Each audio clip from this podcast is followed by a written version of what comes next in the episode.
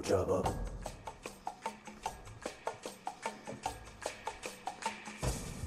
Ojaba. Oh, Welcome, my friends, to the Moon Jockeys podcast. An in depth discussion of Star Wars themes, characters, and storylines. Now, here are your hosts, Katie and Brian.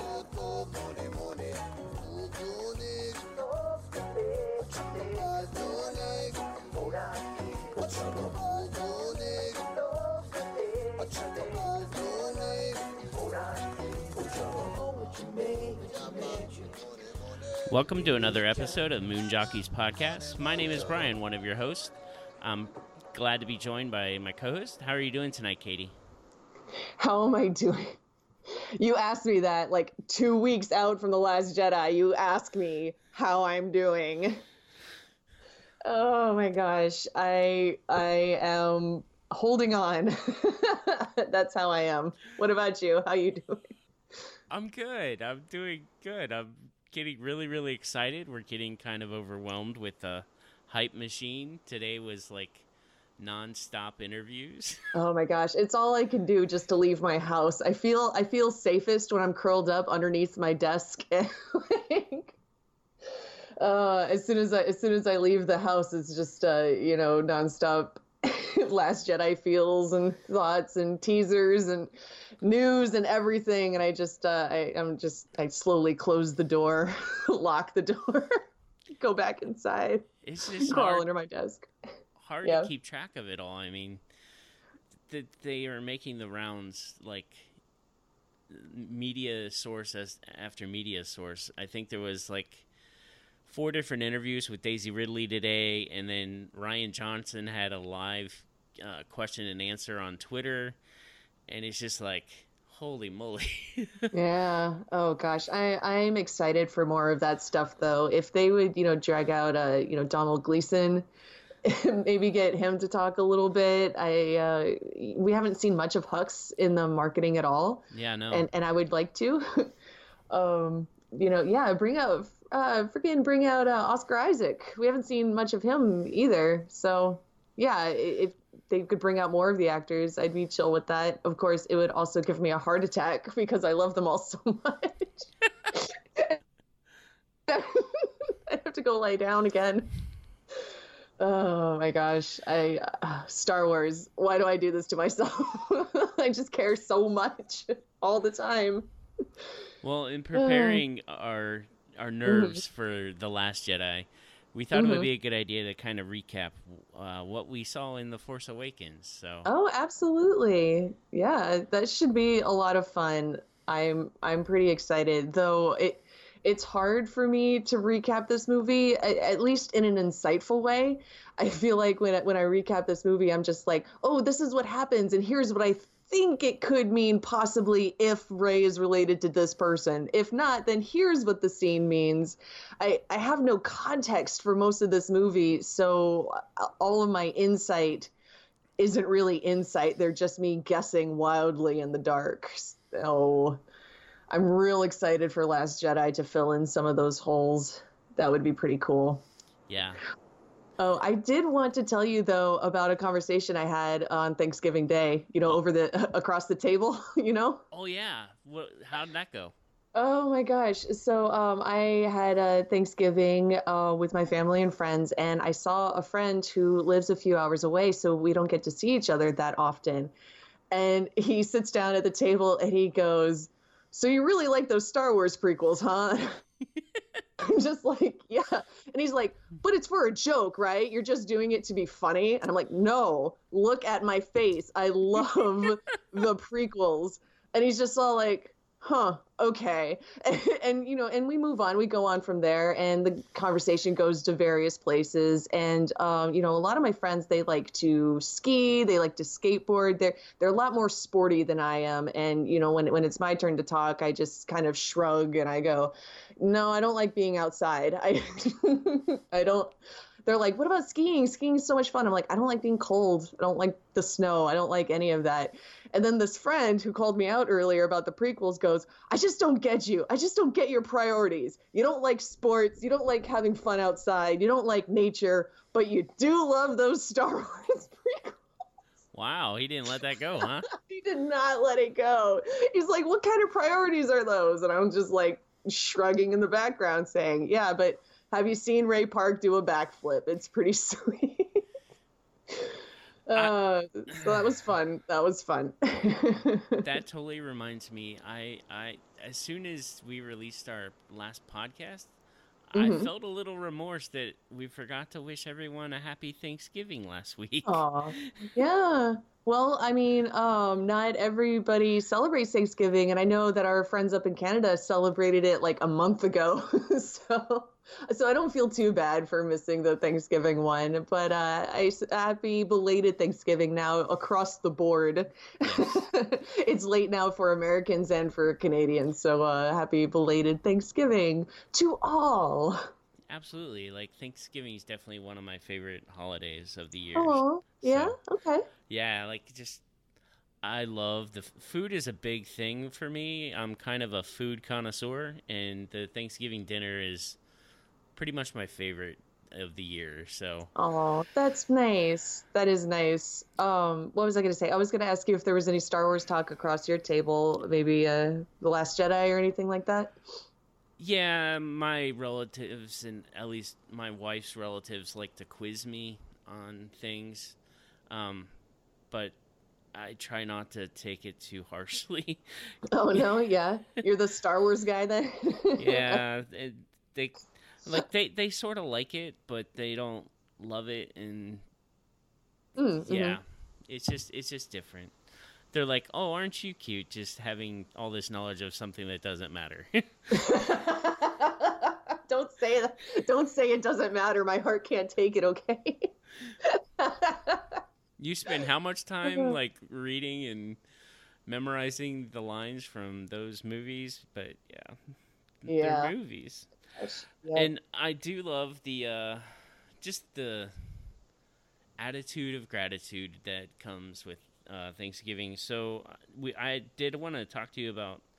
Is there anything that you're in particularly thankful for this well, of course, I'm thankful for uh, for the people who care about me, the people who love me. Um, I'm thankful, of course, for the roof over my head and the food on my table, all of that stuff. Um, I am also very thankful for new Star Wars. I'm so glad we live in an age where we can have new Star Wars and female led Star Wars.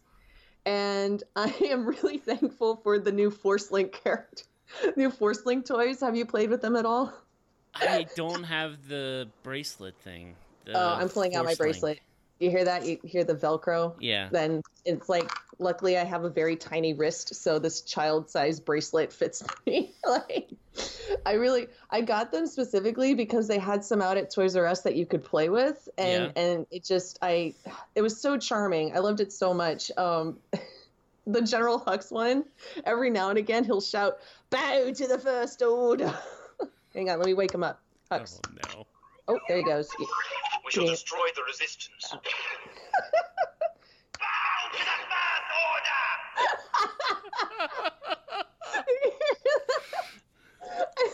I'm like, dude, you're three inches tall. Chill.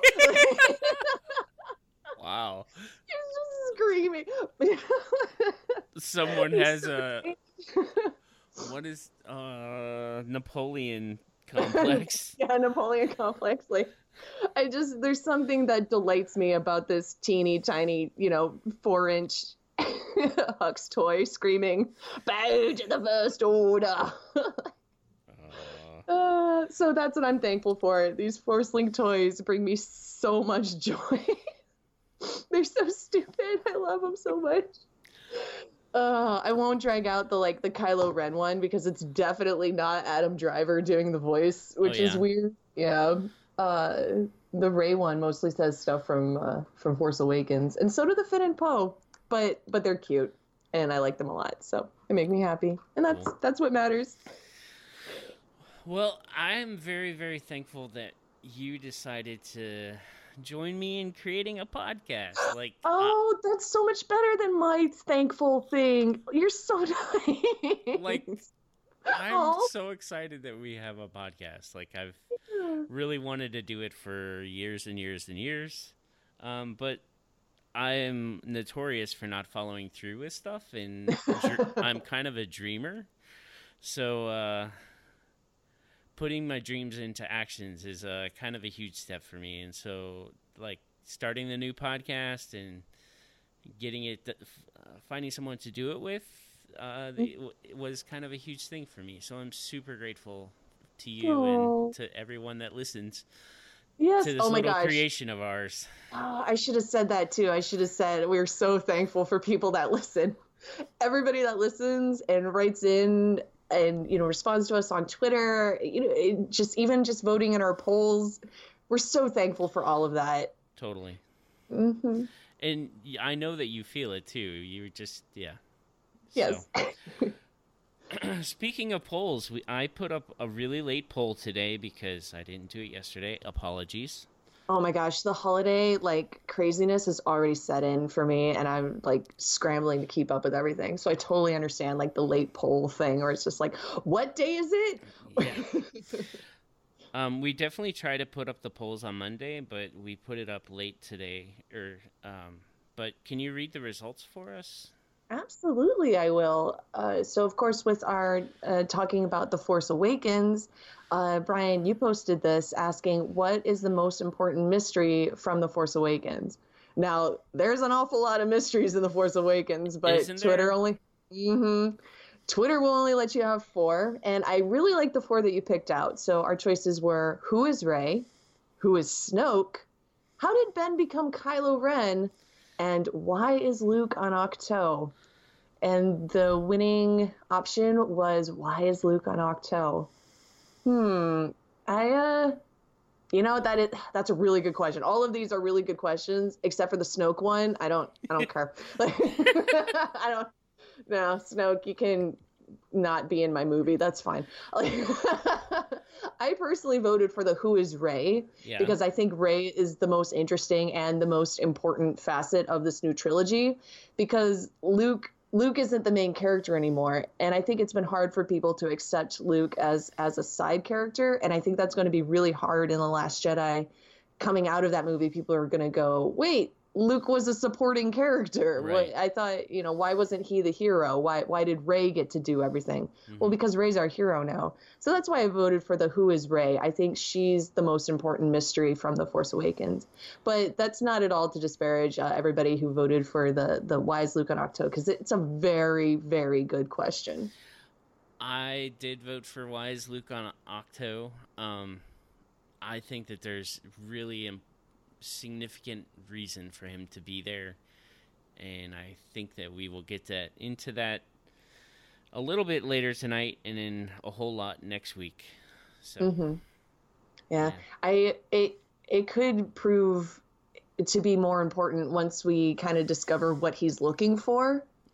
And more importantly to me, uh, regardless of what's on Ahch-To, I think uh, it's it will be really important to find out why he's there. It not so much why he's there, but why he's not talking to Leia, why he shut everybody out. I think that is a way more important facet of that question. Not so much why is he here, but why is he not talking to anybody? I think that will have a really important answer. And I just really want to find out. Ah! we have almost. It'll be two weeks tomorrow. No, oh my gosh. two weeks in a day. Uh, We're down to like 15 days tomorrow. Yeah. Oh my gosh. Yeah, 2 weeks from Thursday. At least for me. I know I know other countries are getting it um, Monday or Tuesday of of that week hmm and we don't get it until that Thursday, so I just won't be on the internet at all. I don't, I don't want to know. But uh, so for us, yeah, it'll be a week, two weeks from Thursday. Just wow. It's gonna go quick.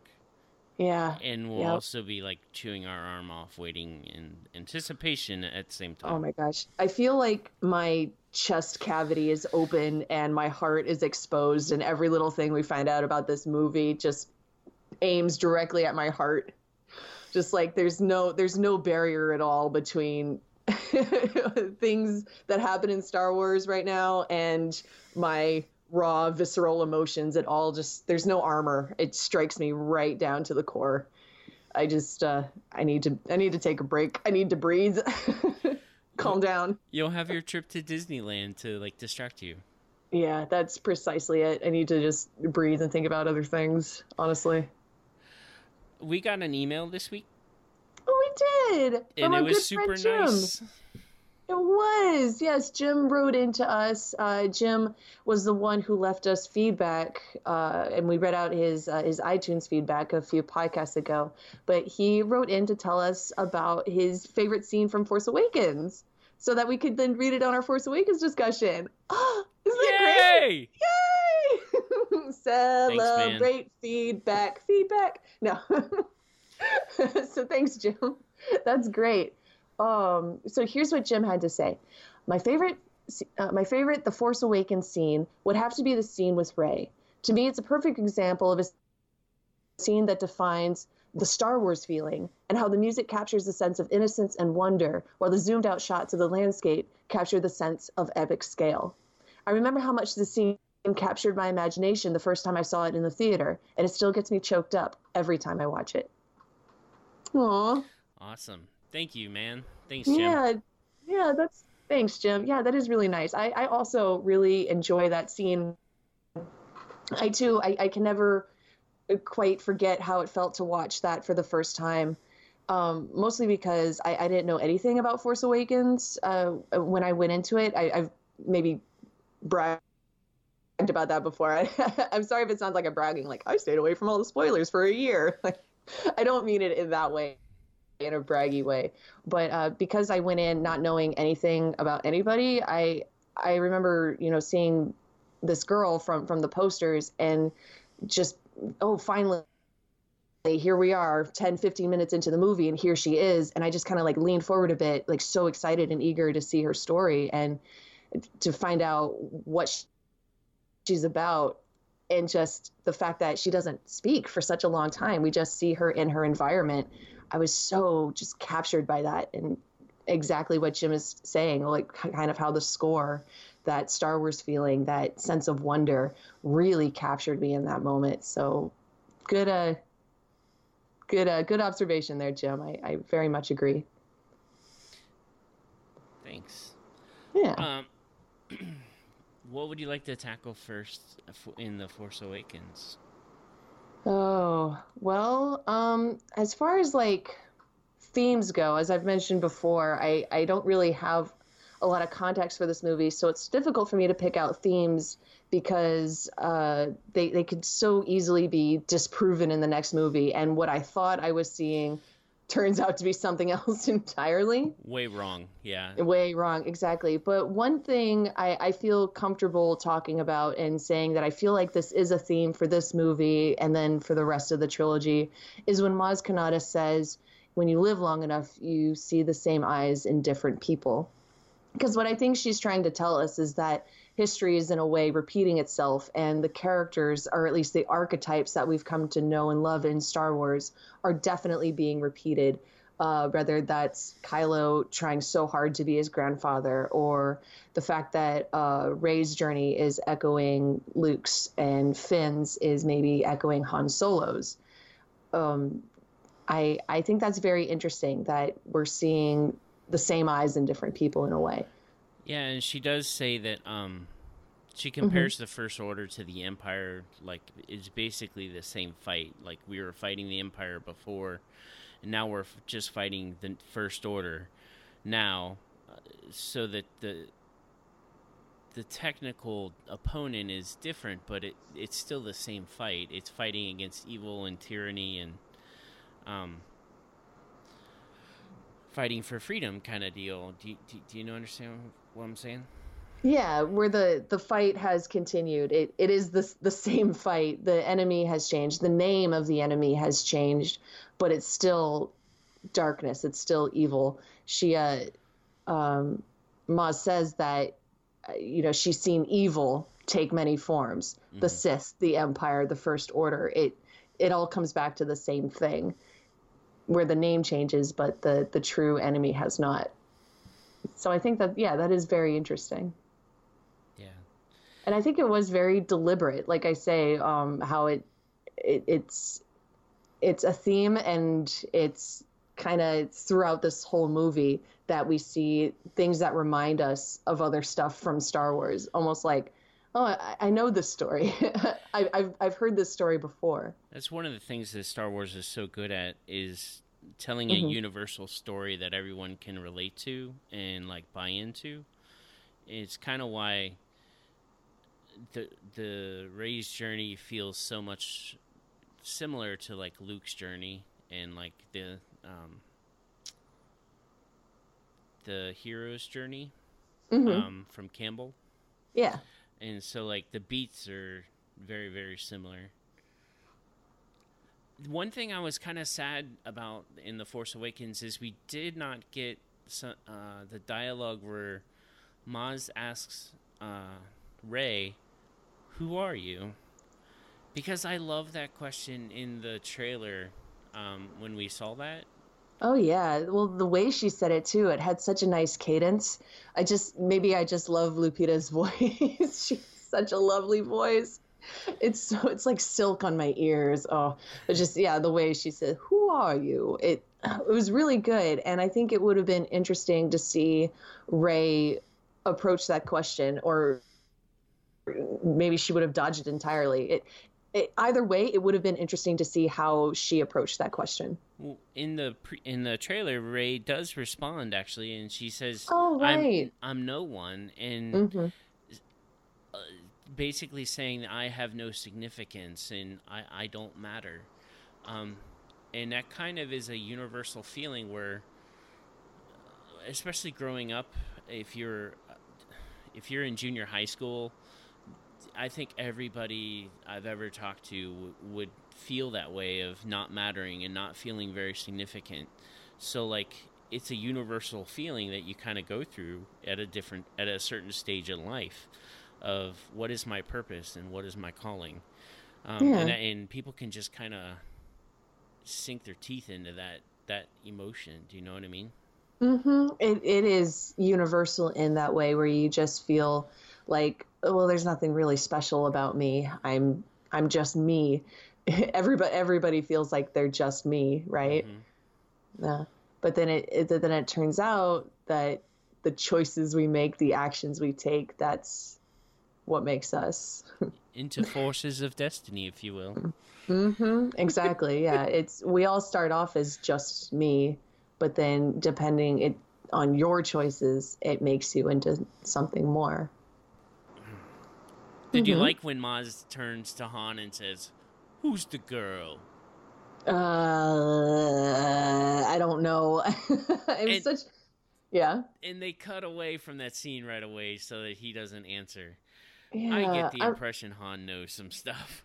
I I get the impression, yeah, that that Han knows something. I'm not convinced that he knows everything. I, again, it I have no context here, so I'm just shooting randomly in the dark. So if if Rey is indeed a solo or a Skywalker, yes, Han knows that.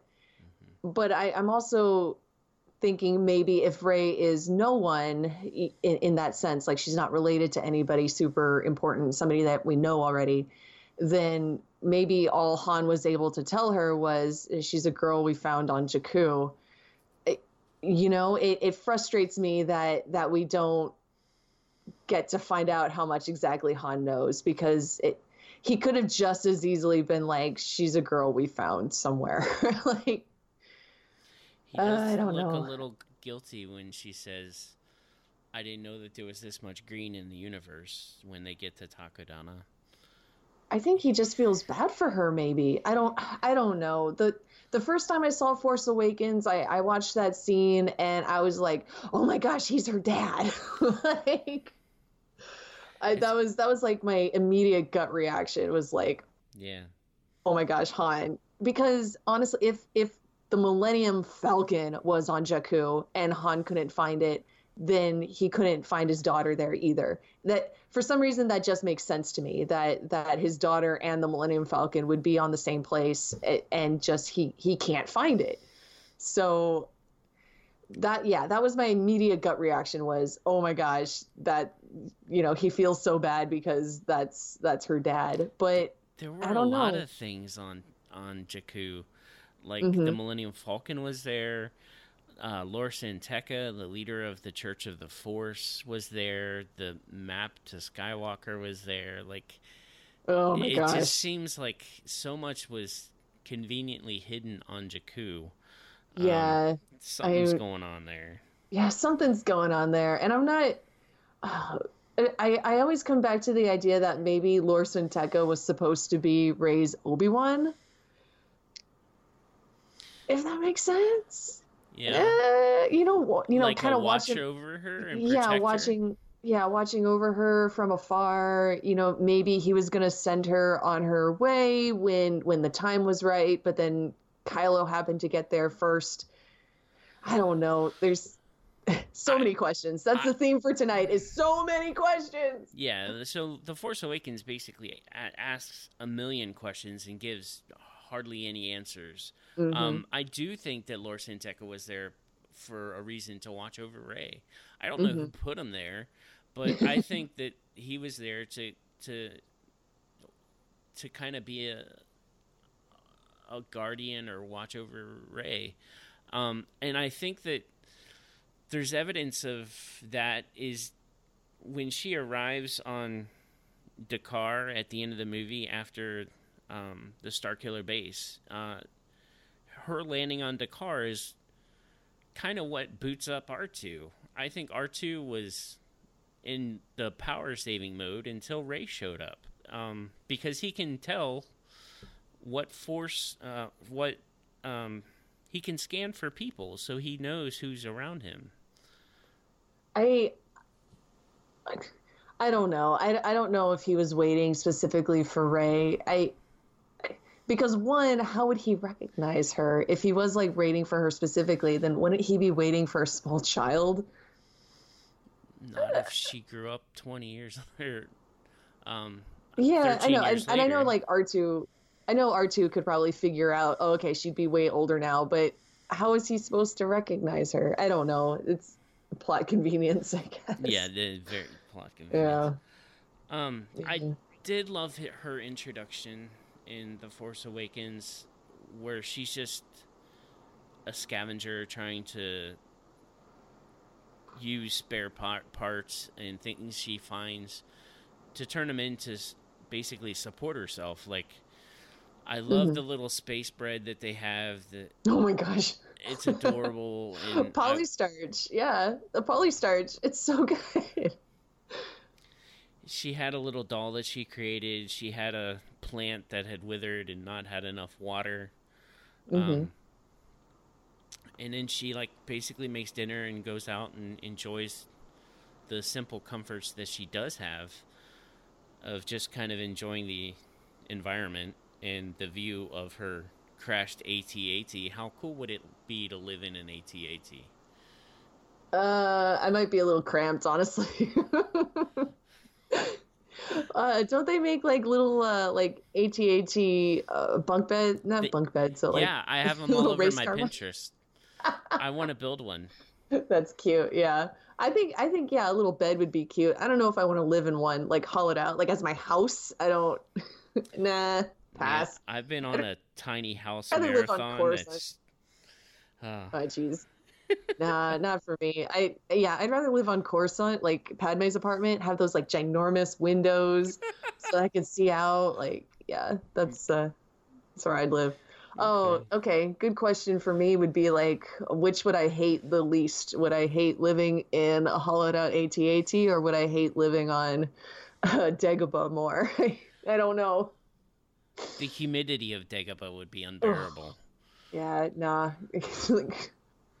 I'm just trying to imagine like doing my hair with all the humidity. nah. I guess I'll take the AT-AT. At least it has AC. yeah. AC on my AT-AT. Yeah. Ah, goodness gracious. Uh, I looking at yeah all of Rey's stuff just raises so many questions. I'm wondering if she has the little resistance or uh, rebel pilot doll the same way uh, Jyn had a had a stormtrooper doll. Like, is it just because she, you know, grew up around that stuff? Like, I don't I don't know. Uh, so well, but if she grew up around that stuff, why does she have an imperial accent? I'm just I don't know what to do with all this information. Again, context. I need context. Well, the designation on her helmet of the X-wing pilot um, that she has that she puts on and she looks adorable in. Um, mm-hmm. In Aurebesh, it says Rey.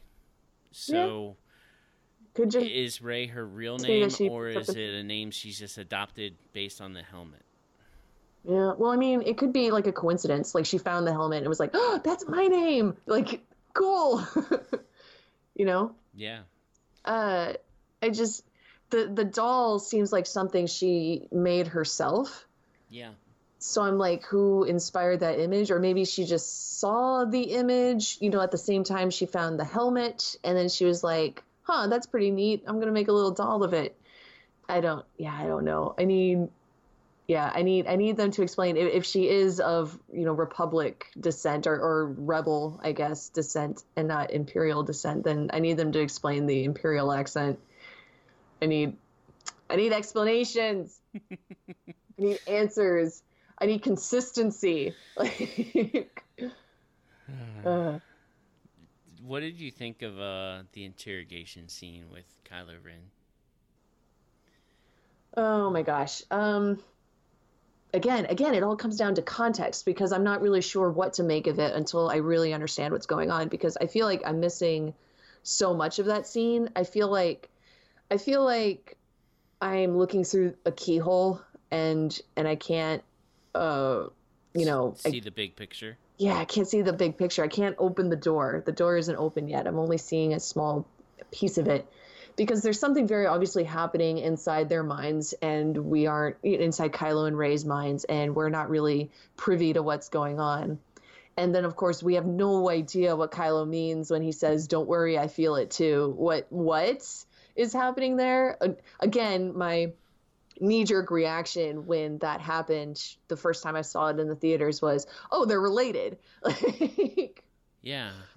Uh, but now, but now I don't know. Now I'm not so certain. It just, it's so yeah, it's so hard for me to have a real, true opinion of the scene without knowing what it means.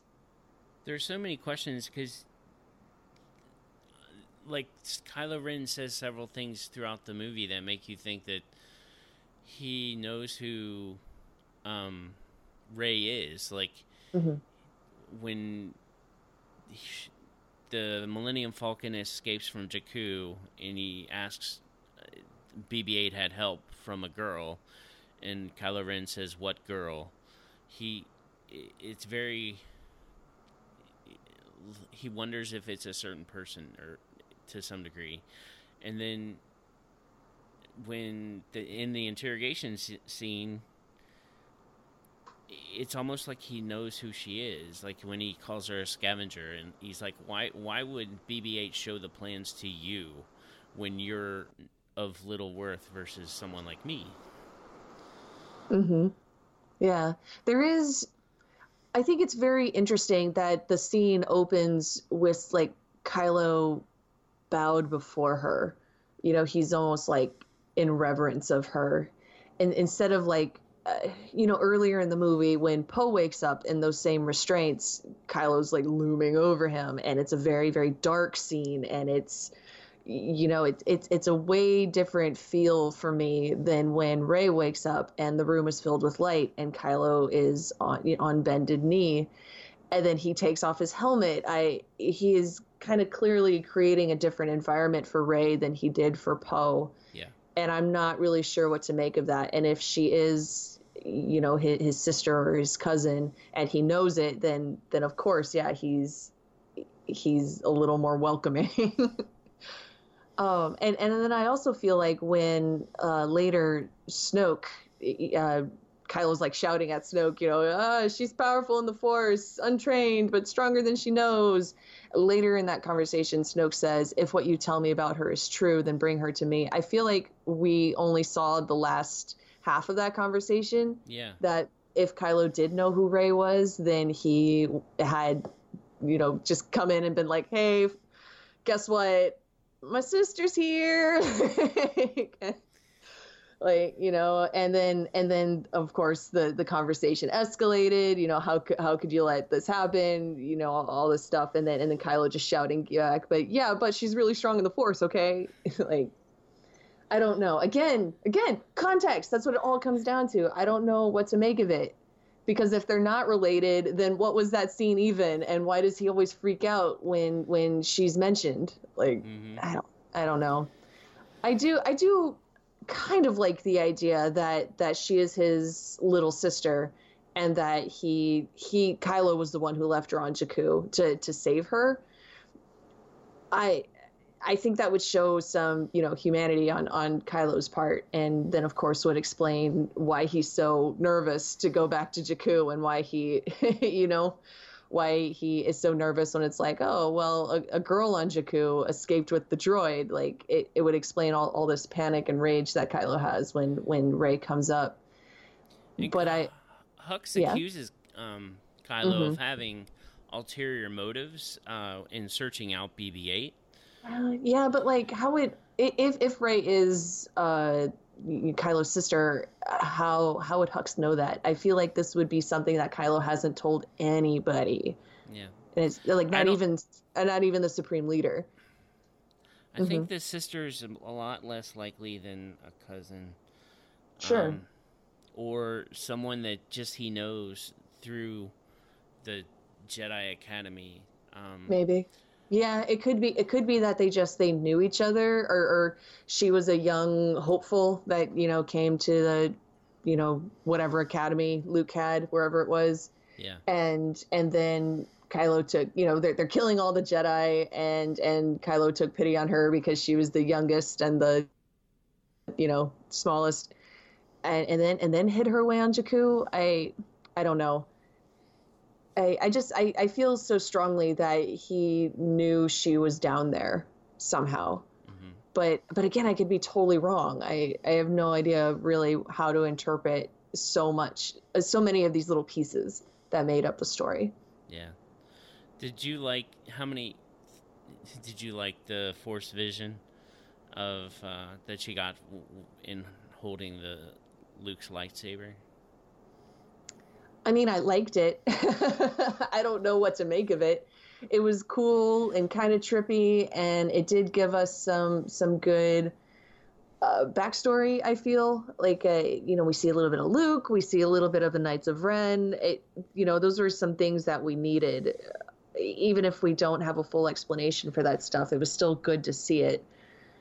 Um, I, I, so at the very least, it'll make sense later Yeah. when we finally do start getting explanations for this stuff.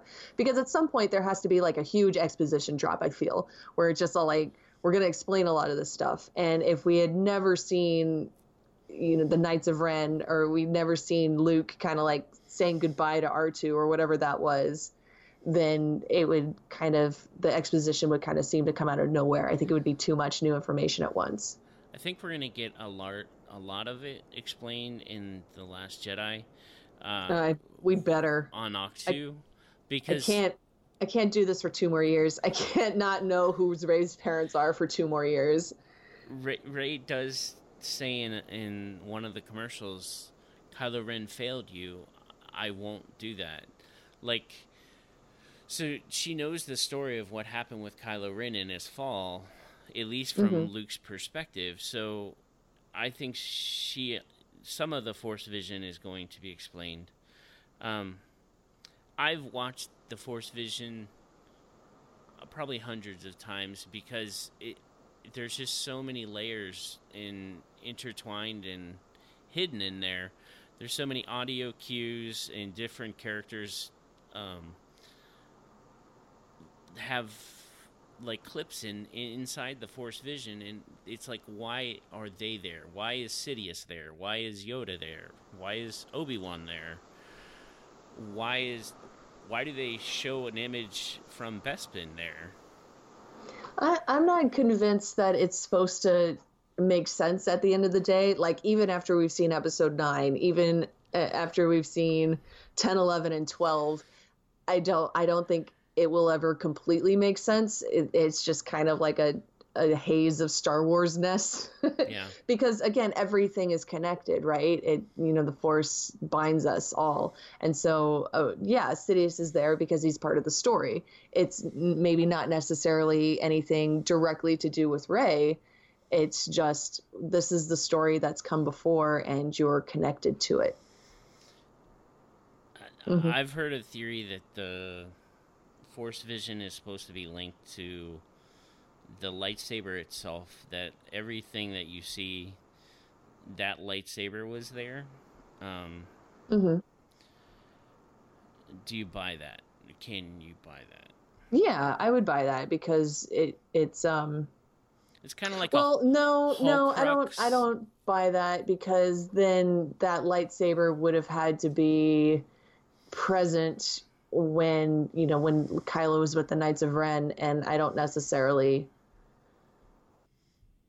I mean I guess I guess that would be okay. I, I would I would rather that Maz collected that lightsaber much more further back in the past than than as recently as you know Kylo, you know, being with the Knights of Ren. I, I, I would much prefer if she had collected it somehow before the the Empire fell. Yeah, but I mean, Mm-hmm. Kylo Ren does say that the lightsaber is his, and He recognizes it. That's fair. Yeah. there there there are things where Luke has said that he believed Kylo Ren was supposed to be the next chosen one. Uh, so it, it could, it could make sense that Luke had given him that lightsaber as the heir apparent to the Mm. Force. Uh, okay. Sure. All right, All right. we don't mean, have to get lost in that. It's okay. Okay, but it's just all like if that's true, if it was like here you're heir apparent of the Force, and then you also want to say that Rey is related to them somehow, then where where does that leave her? Like, uh, whatever. I don't know. I. I, uh, I I can I can see Kylo coveting it if if he knew who who that lightsaber belonged to. Mhm. Um, I I don't necessarily like the idea of Luke being like, "Here you go, you get to carry on this legacy." Like, yeah, no pressure, kid, but uh, I also like like where does that leave Leia too? It's just like, well, this this lightsaber is gonna skip over Leia and go right to Kylo. I don't know. Maybe, maybe I'm just upset because I feel like Leia's been underserved by the sequel trilogy, and and we've jumped over her development. You know, the idea that you know one day she will learn to use the power as Luke has. Yeah. You know, all those promises he made in Episode Six are- just like, no, that all went out the window when you delivered unto us a nice male protagonist. Like, you know, I, I feel like it wasn't Leia's job to just give us Kylo, who is our shiny new toy to play with. I I feel like she had more to do and more to say than that. Do you not And- think that she Mhm. would have chosen to serve as a public servant in that role? Like, it seems like that was a natural uh, strength of hers is being a leader in politics. Uh, why not both? Honestly, you know, why not why not both? And then also I feel like if it wasn't for Kylo, then Leia would have kind of not not taken Kylo's role per se, but Leia would have more development if not for Kylo, honestly. You know what I mean? Because uh, her story became his story the moment he he came along. And I don't think that's necessarily fair to her. So so maybe maybe I'm just salty about that. You know, maybe I'm not being entirely fair to to any of them, and I'm just upset that Leia never got to swing a lightsaber because reasons. right. I mean, you're totally allowed to want to see that. I mean, that's that. I Mhm. understand that. I, it's cool to swing a lightsaber. yeah, And I it's really cool. Leia is like when we had our t- conversation about Leia on our first episode, like she's kind of amazing. Um, Yeah. she has a lot of strength and a lot of characters I really admire. So I mean, yeah, I don't I don't know why Leia couldn't have been a cool, strong political leader with also a lightsaber attached to her belt. Like I don't I don't see why that couldn't have been a thing. But you know, whatever. Uh it just speaking about how cool it is to swing a lightsaber, that was part of why I had such an intense reaction to the end of Force Awakens when Rey takes up that lightsaber. mhm. It was it was because I don't I don't know uh, if you remember like just the marketing for this movie, like just the trailers and just the posters. You know, none of the extra information, none of the articles. You know, I, I stayed away from all of that. So me going into this movie, you know, I I, I saw Finn swinging the lightsaber. really, that was you it. didn't Yeah. see the Duracell commercial? No, I didn't see anything. I just saw I just saw Finn had the lightsaber. And and I did see the John Boyega uh him reacting to that uh that um that trailer. The the one where where Finn turns it on and he screams like, you know, come get it or come on or something like that. Yeah. And then like Kylo Ren starts stalking towards him. Yeah. I saw I saw the John Boyega reaction video, how John Boyega kind of like couch or whatever. yeah, he like rolls off the couch and he's like, "Bring it on, Kylo Ren!"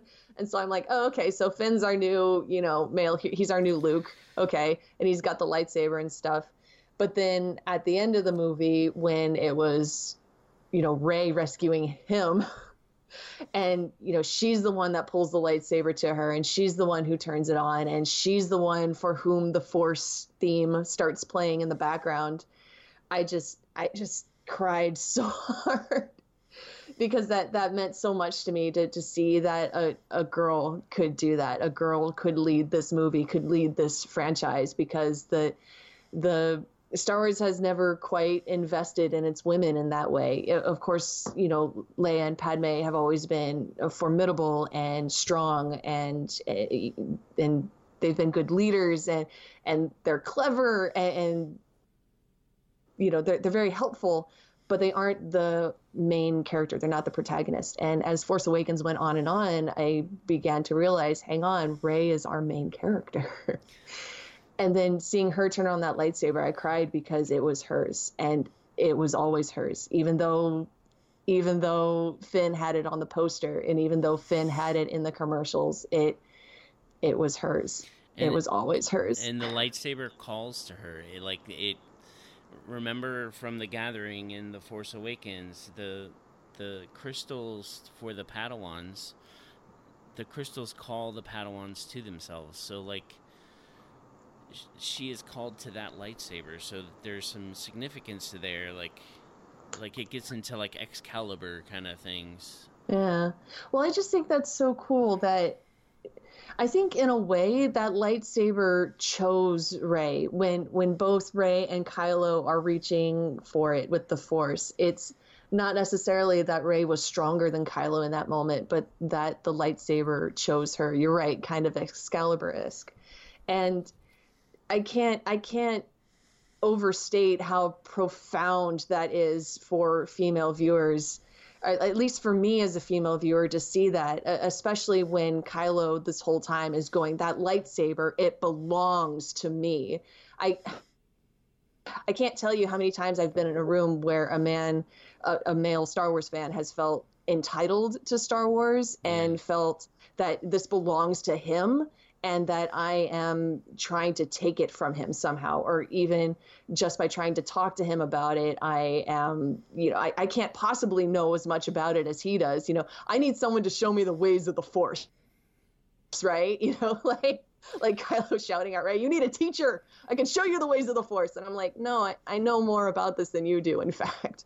And for her to have that power and to meet him as an equal is was so profound and so good. It it was an intense moment, and I just loved it so much, just so much. I kind of, I just want to. Mhm. For me, I apologize for the douchebags out there that do that to girls. Uh, like it yeah. just, it really sucks. Um, and that's not the way that people should be treated. Like it, mm-hmm. it's it's very difficult to be made to be feel, felt like an outsider. Like it sucks to be an outsider. I, I don't Yeah. understand why people would make other people feel not worthy uh, of having an opinion. Like it just really sucks, and I'm sorry that that that you and m- millions of other girls have to go through that. It's just it's not the way it should be. Yeah. Well, I, I do feel like um, Star Wars, at least as a franchise, is making strides. It's not perfect yet, but they are making strides to uh, make female fans feel more welcome in this fandom, uh, if only through the merchandising and through stuff like Rey and, and the Forces of Destiny and, and Jyn, and of course, you know, women's clothing. It, Star Wars for such a long time, the the marketing and the characters and the stories only really seem to care about what male fans would want or what they think male fans would want. And it's really just been in the past five years or so that kind of like as a female fan, I felt much more welcome, um, if not in the fandom, then by the franchise. the franchise seems to seems to have realized like, oh, Star Wars is for everyone. Star Wars is loved by everyone, and so we need to be welcoming and and uh, cater to, to to all of our fan base and not just a section of it. And I think that's just wonderful. It it has been a lot a lot better. I felt. Yeah, I'm glad to see so many good steps are being made, and I think that as long as Dave Filoni is involved, that more steps will be made in that direction. I think that Mhm. he's a huge driving force in changing that mindset of including both male and female fandom, like like embracing both male and fe- female fandom. hmm Um, I mean, yeah, you. I mean, you you saw it when when Forces of Destiny was announced, and there were so many male fans who were like, "Why do we need this? Why couldn't you have made more Clone Wars instead?" You know, like like as if by having stuff. Having the forces of destiny by giving female fans a, a small YouTube cartoon about focusing on the female characters, as if that takes away from the rest of Star Wars somehow. Like, like as as if as if Lucasfilm would have used the resources that they used uh, to make Forces of Destiny to make more Clone Wars episodes. Like, no, that wasn't that wasn't going to happen, you guys. Like, it. Yeah, there, there's still a large section of this fandom that that as soon as soon as something comes out that's quote unquote for girls or for women, they feel like something is being taken away from them and that's just not true. Nothing is being taken away from you. They're not taking something away from male fans to give to female fans. They are just widening the fan base. I am glad that they changed Phasma to become a female. Um, right. Oh, like, I Phasma's think- so cool. Gwendoline Yeah. Christie's a great actress and hmm a very cool, cool character that was underused in The Force Awakens. I, I, to I say the really, least I really wish that she was the one that fought Finn in the traitor scene. Mm, no, because I don't think it would have done well to see Phasma um, kind of chumped twice, if that makes sense. Because the the traitor character, uh, that's Nines, right? Is that his Yeah, name? Yeah, yeah, yeah. Uh, he he exists solely to get shot in the chest by by Han Solo. You know, he he he tests Finn's mettle, but then is ultimately discarded, and that's that's not what you do with Phasma. I mean, at least that's not something you do twice in the same movie because then you, you have to have that happen at the end. I, I don't want her to necessarily have the same result as Nines, but Mhm. I think that giving her that fight would have developed her character more, like giving her more to do in The Force Awakens. Uh, maybe, but like, but how do you end that fight except for having her lose somehow? You know what I mean? I, I don't think, I don't think she would run away, be like, oh, the first orders or the the resistance is here. I, I better cheese it. I don't, I don't know. Uh, I don't know. I mean, I, I do hear what you're saying. It would have been nice for Phasma to have had more to do. I'm just I'm not necessarily convinced that putting her where Nines was is necessarily the answer. But I do I do appreciate what you're saying. Yeah, we're gonna see a, a fight in the Last Jedi. yeah, I'm so here for that. I'm so here for Phasma and Finn fight. I'm also really here uh, just just for more Phasma in general. She's she is a cool character. I, I am a little afraid for Finn because um, just reading Phasma's comic and reading Phasma's book, I feel like Finn should not be able to to take her. Honestly, Phasma, I I think is kind of out of his league. At least if they're going to stay consistent across the movies and across the books and everything, I feel like Phasma is is a few levels beyond Finn right now. I could be wrong. In in the military combat, in melee combat. Yeah, just as yeah, as far as like melee combat goes, yeah, especially in melee because so much of Phasma's book is her fighting hand to hand, and sh- she's really good at it. like, well, they could give her that prowess just to prove how strong Finn is mm, later in uh, the movie. I mean, I don't. Yeah, I don't necessarily like the idea of of Phasma getting beat down in the second chapter. Uh, you know, because because we're gonna have a have another movie after the Last Jedi, yeah. and if Phasma just gets you know her butt handed to her in this one, then kind of what's left for the third one. You know, assuming Phasma returns, I I don't know. I I, I also think it would maybe make her too much of an underdog to see her just get so utterly chumped by Chewbacca in the first movie and then yeah. defeated by Finn in the second movie. You kind of make her the, you kind of make her the underdog. Yeah, but I don't know. The bad guys do lose a lot, and they tend that's to die. True. Yeah, that's true. That's true. I, yeah. I I don't know. This again, this is the second chapter, and usually in the second chapter we see our heroes, you know, fall down and get a bit of dirt kicked in their faces. So I wonder if maybe Finn going up against Phasma is is to his folly. yeah.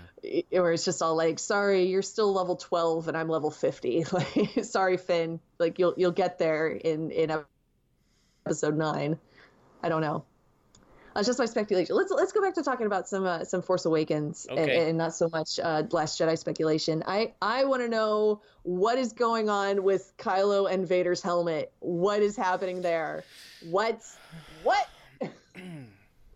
I think that Kylo Ren had a Force vision of similar to Rey with Vader's helmet.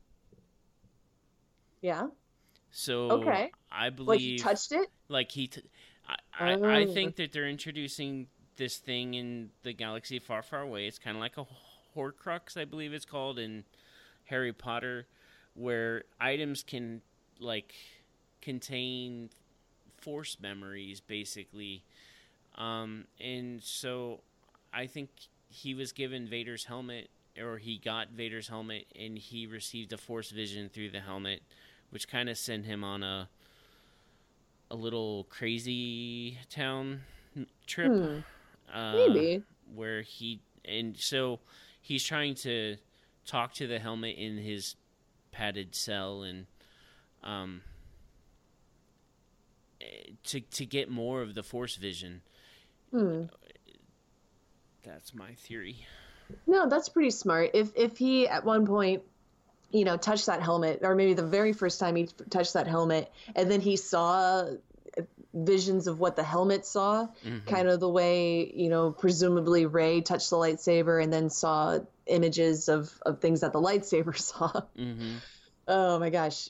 Uh, then then yeah, I can I can well imagine him being really overwhelmed, but then also like really uh, awed mm-hmm. by the stuff that Vader could do. Mm-hmm. Because again, this is we're we're getting a look at he's only seeing the Vader side of it. That the helmet would have only seen Vader stuff, right. and Vader did a lot of crazy, cool, powerful things. Like I'm just imagining, it's that scene at the end of Rogue One, except tiny Ben Solo is like stumbling through it the way Rey stumbled through her Force vision. like... Or, or like the rebel scene when he's facing Kanan and Ezra, and he lifts an AT-AT above his head Like, and then just Ben Solo just skitters on by. like, like, whoa, that's cool. Yeah. Uh, yeah. So, and then, and then the, I guess that would make sense because then he's sitting there going, "Show me again." Like, I, I need, I want to see that vision again. I want, I have to remember just how powerful the dark side is because Vader was crazy powerful. yeah, It's kind of sick. exactly. Um, I don't, I don't know. I that would make sense. I do like that. The more I think about it, the more I like it. I I really want to see an Anakin Skywalker Force Ghost though. I think and- he will. hmm I I wonder if maybe if if there's maybe two Vader Force Ghosts, a, a light side and a dark side, and maybe it's the dark side one that's like talking to Kylo. Well, there's no dark dark side force ghost, but there could be a dark side A dark hor- pres- hor- hor- sure. crux kind of I deal. mean, Because like the Sith artifacts have been a huge thing in the um the new canon or whatever, where they're they're trying to find all the ancient um, artifacts. I- It's kind of a deal. I get my canons mixed up sometimes because in like the old Republic, they had the fun idea that Force Ghosts were originally a Sith creation because the Sith wanted, you know, wanted to preserve themselves after death. They they couldn't let go, and uh, and then. I, I remember like one quote, this like little Jedi apprentice sitting there going, I don't understand this Force Ghost thing. You know, she's sitting there going, Why can't you just become one with the Force when you die? You know like it was the jedi way to become one with the force and it was the sith way to, to try to do everything you could to preserve yourself. And then i always thought that was a really fun idea because then it would imply that qui-gon jinn was open to maybe a little bit of a you know like here's something the sith did. And you know because qui-gon jinn I don't know. I always thought that was an interesting idea, but now now you're right. I think they've they've tweaked canon or they they've established a different canon where it's just all like, no, the the Sith don't have Force ghosts at all, and that's a Jedi, a high level Jedi trick. Yeah, George didn't like that. Um, the he, because the Sith were selfish. Mm-hmm. Um, he, he didn't believe that they should have the ability to have a Force ghost. Um, only the selflessness of thinking of others would be able to reach that level of, of to maintaining your identity after you die. Yeah, I guess it depends on your point of view because I, I would think that a Jedi would be calm and accepting enough of death, you know, because there is no death, there is the Force, mm-hmm. right? That's part of their code. And it would only be a Sith that would seek to, you know, what what's more? How could I how can I hang on to this this uh, mortal realm even longer than than than is my time? Like, it, but yeah, it depends on your point of view because it, it's it's fun either way. I do understand like George's idea, and I and I like you know this other idea of Force Ghosts, and we have gone way off track. Well, I know, I know. It's just interesting conversation. Mm-hmm. It is, One last is. uh, uh, Sure. tangent. Do you think that this dark side would be interested in a galaxy far, far away version of a vampire to maintain life? what? Oh, like in in these movies? Yeah. Uh, I don't know. I think that might be a little much if it's just all like, yeah, we drain your life and give it to someone else. I mean, yeah, it's like the whole, you know, the whole Plagueis thing. You can manipulate midichlorians to create life, and I don't know. I don't. I don't necessarily want vampires though. Even like force vampires. Uh, that just opens up too many holes, too many questions. It's a crude metaphor, and I don't really want Sure. a vampire either, but I just I can see someone the ability to live longer could have been a mission of the emperor as he tried to f- identify like cuz he was in the Jedi temple in Coruscant trying to stu- study Sith um, ancient Sith teachings maybe he was trying to find a way to live longer Mm-hmm. it's just Yeah. kind of an idea I had. Yeah. Well, we need again. We need like we need to have canon reestablished for us because um, the whole Darth Plagueis novel was thrown out. It's legends now, and so we don't really know exactly what happened between Plagueis and and Sidious uh, or how long uh, you know Sidious has been around. We we don't really know anything for certain beyond what he said in the Opera House and what we saw of him in the aftermath novels. There, all all the other canon's been tossed out. The, there was a story in the Clone Wars that was unproduced where they traveled into the basement of the Jedi Temple and found the the Sith Mm, Temple. mhm. Um, Yeah. and that that wasn't released and produced, but those stories are basically canon, like they happened. Uh, and I mean, if it wasn't, yeah, if it wasn't produced or made into a comic, you know, I mean, yes, that it's something that story group could draw on because I don't think that anything in Star Wars is ever thrown out completely. That's why we always see recycled uh, concept art and stuff like that. Sure. It's something they could draw on, but I don't think we can consider it canon yet. I don't. I don't know, but ca- canon's subjective. That's fair. Sure. Like, sure. Do you want to talk about Storm Pilot or no? Oh my gosh, shipping! I will talk. I will talk to you about shipping all day. I will make this into a shipping podcast. Let I me- me- absolutely will. Before we Yeah. get to Storm Pilot, let me ask one last question about Kylo Ren and Rey. Sure. After the interrogation scene where Kylo Ren sort of invades Rey's mind, hmm is there a scenario where it would it would make sense that they might have either a romantic relationship or more of a any kind of relationship? Can she trust him after he kind of invades her mind? Um. Yes, I think both of those things. Uh, ro- I don't think a romance is off the table. Uh, again, un- unless they're related. I need context here. Uh, I I think that um, forgiveness is raised to give, and not us as an audience. It's not up to us to uh, to decide where the line is for Rey. It how violated she felt by that. Um, I also think it might be easier for her to forgive him uh, because she can see into his mind as well. hmm And so that maybe that creates more of an even playing field for her. So she feels like they are on equal terms. And, and so then maybe she feels like she can trust him because she can see into his mind like that. hmm I uh, I don't know. I for me the only thing that would take romance off the table uh, would be if they're related. Um, I, I do feel like we're gonna get Rey and Kylo teaming up in the future. Um, I, I don't think the interrogation scene necessarily uh, negates uh, them working together for whatever goal because situations can change, context can change, and I, I think just about just about anything could happen that would make Rey and Kylo go, "Oh, we're we're on the side at least. We're on the same side at least for five minutes." you know. hmm Um, yeah. I totally think that they're going to be on the same side at the end of this movie. Um, At and the I end of think of, Last the Jedi? Last Jedi. Gotcha. I think Rey and Kylo are totally going to join forces. Um, Mhm. And I think that they're going to reject the both of the mentors. Both Luke and Snoke are going to get kicked to the curb, basically.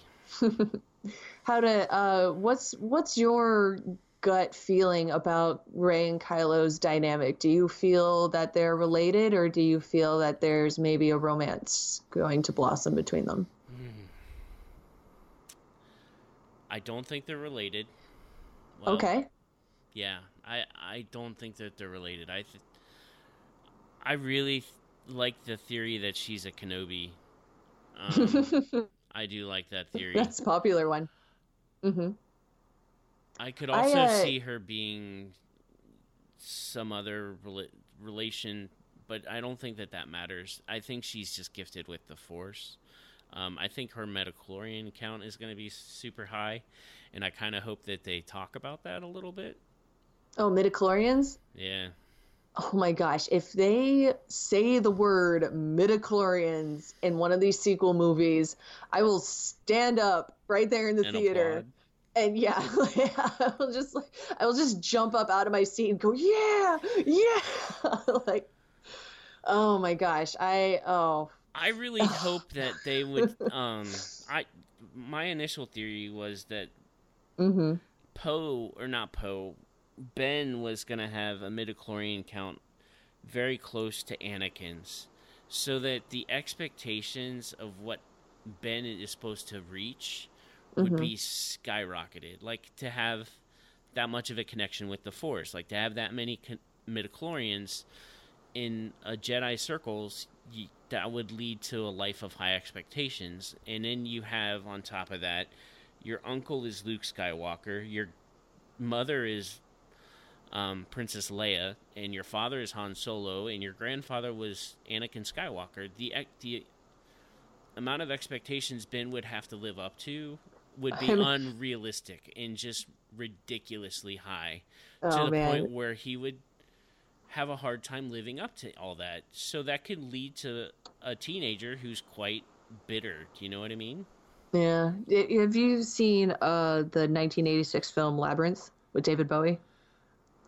Uh, I think so, but that was probably There's in a- the 80s. There's he has a part. Uh, uh, David Bowie has a line at the end of that movie where he goes, "I'm exhausted from living up to your expectations."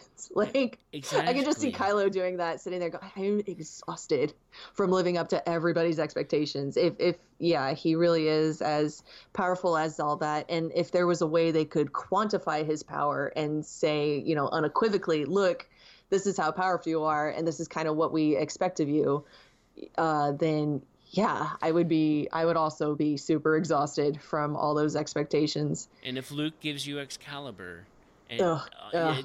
just think of what these expectations could be for Ben. Like, why does Ben become Kylo Ren? Like, Yeah. it's Yeah, an interesting yeah. mystery. Man, I I want to talk about hashtag Reylo just a little bit more though before we move on from their relationship, Sure. their dynamic. I um, I kind of want to ship it.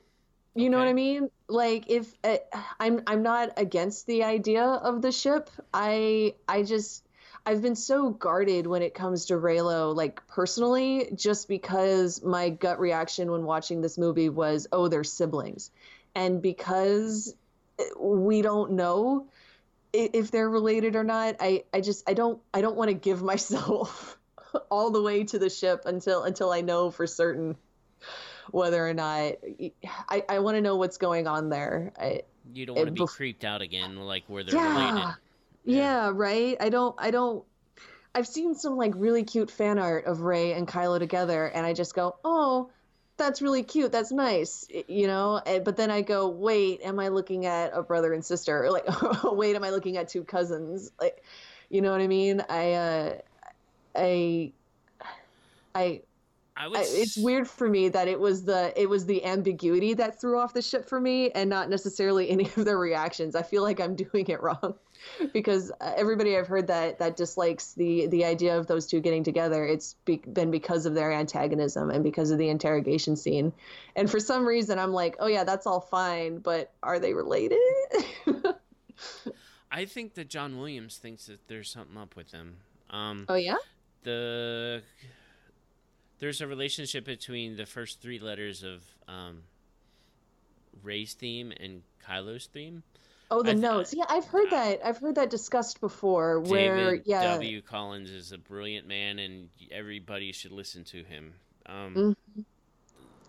eh, yeah, it's totally from David Collins. It's not mine, but the the the two themes in the Force Awakens are the same chord, the same notes. Um, hmm and so I think that Dave, that John Williams thinks that there's something between the two, like they're like a yin and a yang, or Didn't he think the, the same Force. thing?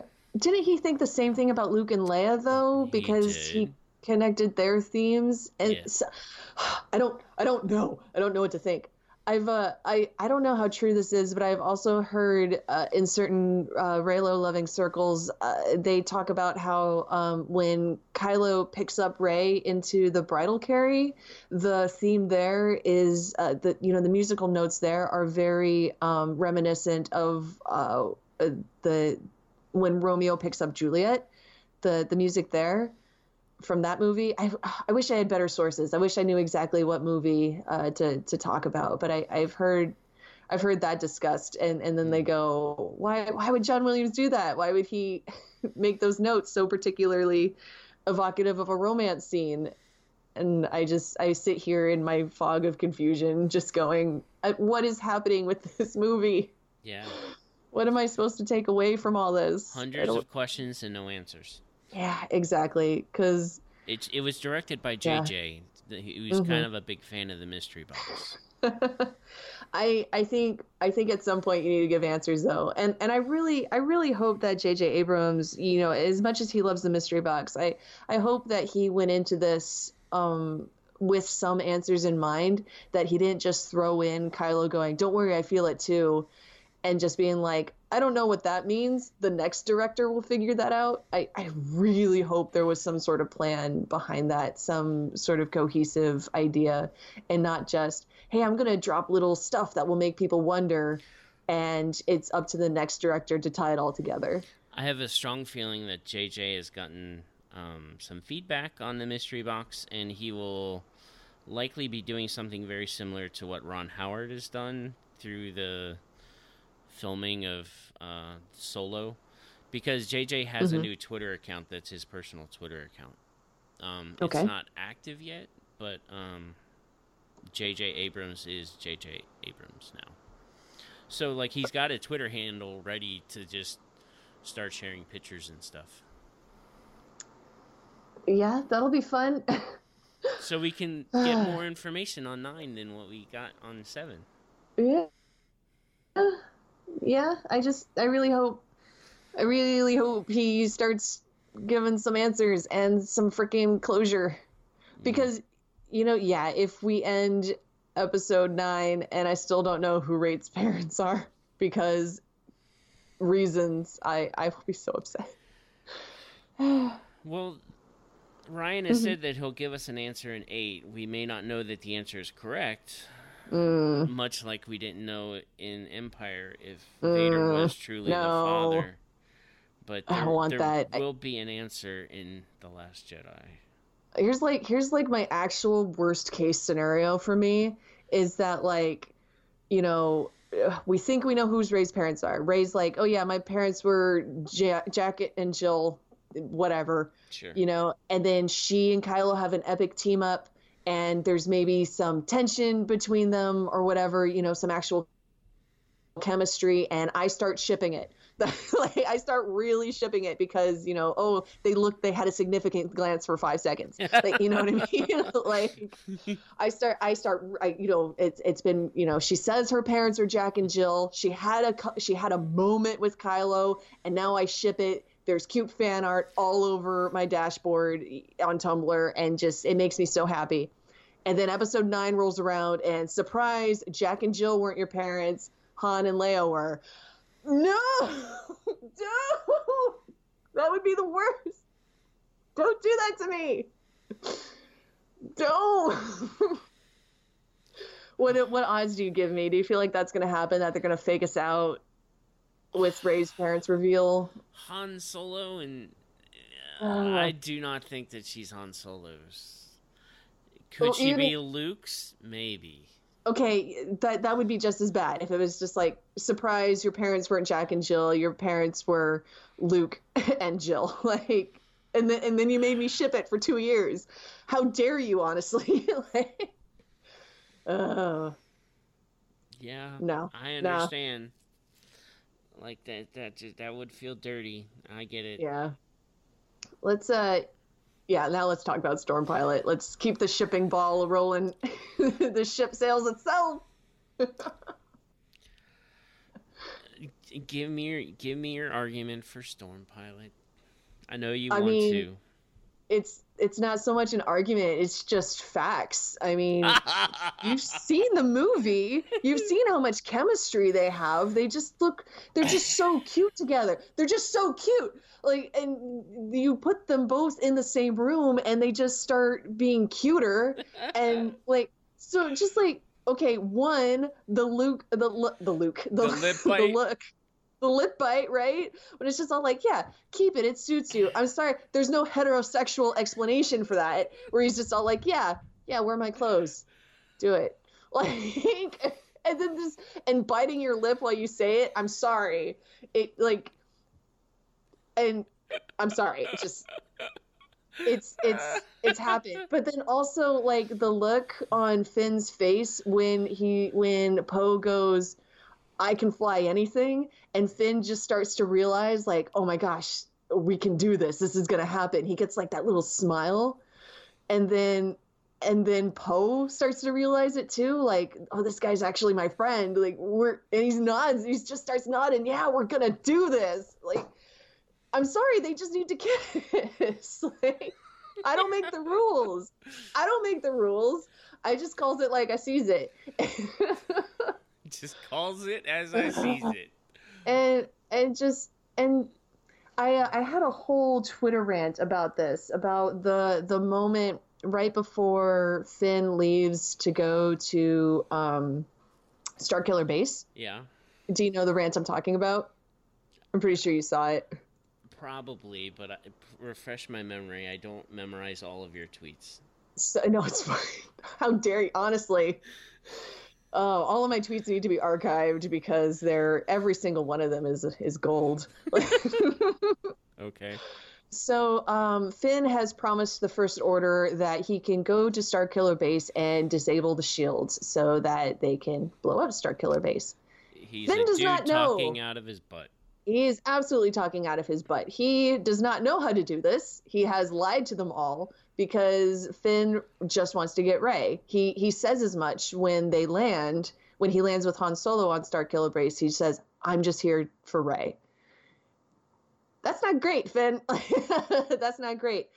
And I and I firmly believe that he would have left the the resistance and the first order to duke it out. He he would have just gone for Rey, if not for a very quick and very subtle moment where uh, Finn is is about to take off with Han Solo and he passes by Poe Dameron, who pats him on the shoulder, like like he trusts him.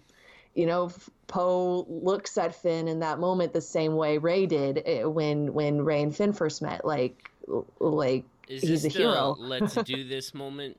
Is that No. the let's let let's do this moment where they're like No, this is this is um like right before takeoff, uh, right before uh, Leia says goodbye to Han.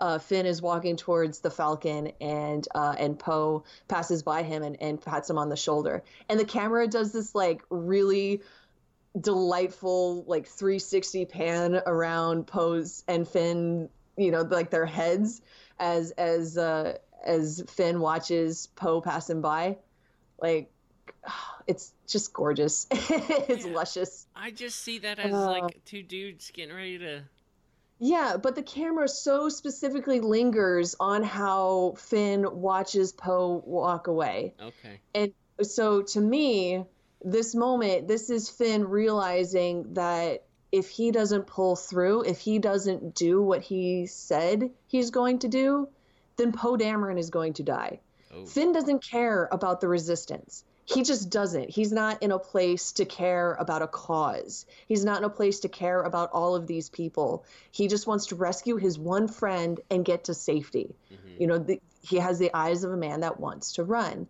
So he can't, he doesn't really care about this cause, but he does care about Poe. And so when Poe pats him on the shoulder, like, you know, like, you got this, buddy. You know, you're we're part of the same team. And Finn knows that he's lied to Poe, that he can't do what he promised to do, and that he is likely sending Poe Dameron off to his death. I think that really touches Finn, and and that's what you know gives him the the courage to to see the job done, especially since uh, Finn is paired with Han Solo, who who reminds him they're all counting on us. The galaxy is counting on us. we'll use you know, the Force. We'll use the Force. I think Han Solo is who Finn has to become because Han Solo ha- was Finn at one point. You know, he, he's like, I, I'm not in it for your rebellion. I'm just in it for the money, right? Yeah. He only cared about himself, and he at, at the end of, of A New Hope, uh, you know, Han was like, "No, I, I, I don't care about this. I'm I'm just gonna take the money and leave." But he does come back for Luke, and so pairing Finn with Han Solo, I, I think that just underscores the fact that Han Solo is who Finn needs to become. He needs uh, to learn to care about the cause the same way Han did. But for now, just caring about Poe is enough. And that's what that that's important to me and I think that that shows the importance of their relationship. Uh, Finn cares about Poe as much as he cares about Rey and I ship it. I ship it real hard. okay. You're allowed yeah. to. Yeah. I know there are many, many people that uh, ship uh, Poe and Finn. Oh, it's it's a good ship. I thought it was. Dudes are good about like giving each other nicknames and not following what names are. Like, I mean, ask yourself though, if Poe had been a girl. Mm-hmm would you like see all of their same rea- uh, uh, interactions as romantic? I think, I think yes. I think if if one of them if one of them had been a girl, if they had had all of the same dialogue and all of the same reactions and just been so cute and enthusiastic around each other, then everybody would be going, "Oh my gosh, they're our next couple. they're our new Han and Leia. They're they're gonna get married one day." The, the, I think it's.